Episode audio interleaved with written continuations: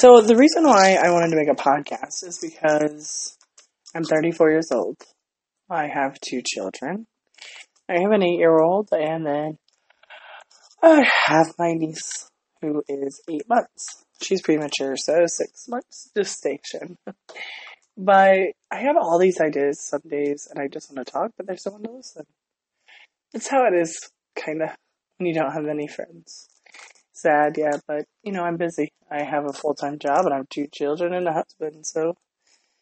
So, I just want to talk to other parents out there. You know, see what you do, see what you don't do, see how you feel about things.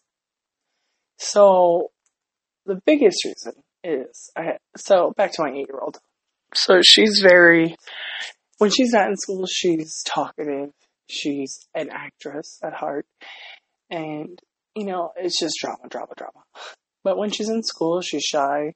She doesn't want to talk. She feels that she can't communicate with other kids. This is the thing. Her whole life, she was my only child, so of course I protected her. I kept her safe. I'm still overprotected to this day, but I feel like, you know, we raise our children the best that we can. We do the best that we can. But now I feel like this has caused the problem. Maybe mama protecting her all the time and keeping her safe, not letting her go out and about is what caused these issues. I do believe that most of your issues you have growing up are, of course, from adults, parents, teachers, pastors. I mean, you look up to someone. So, as I'm talking to her today, she tells me that she's just shy. She don't want to talk to people. And even if she does talk to them, she doesn't think they like her. But I told her, you know, she's good inside. She's got a good heart. She's got a sweet soul, and that I do believe that people would love her. I don't know if that's the mom. I'm sure that's just the mom in me, but I hate how she every day she doesn't want to go to school. She's sad. Why is my eight-year-old daughter sad to go to school? I loved learning, and I know some kids don't like school, but I don't think that's what it is. She loves learning. It's more of a like, I don't want to deal with those kids.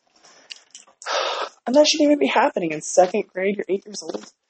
So another thing about my daughter is she's very tall. She's five three. You know, she's 120 pounds. She's a grown girl.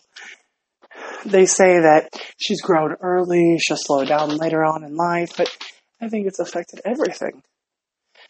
The way she feels, the way she goes through emotions. So basically, I just want to start this podcast to talk about our children. You know, what you go through on a daily basis as a parent, what your children go through.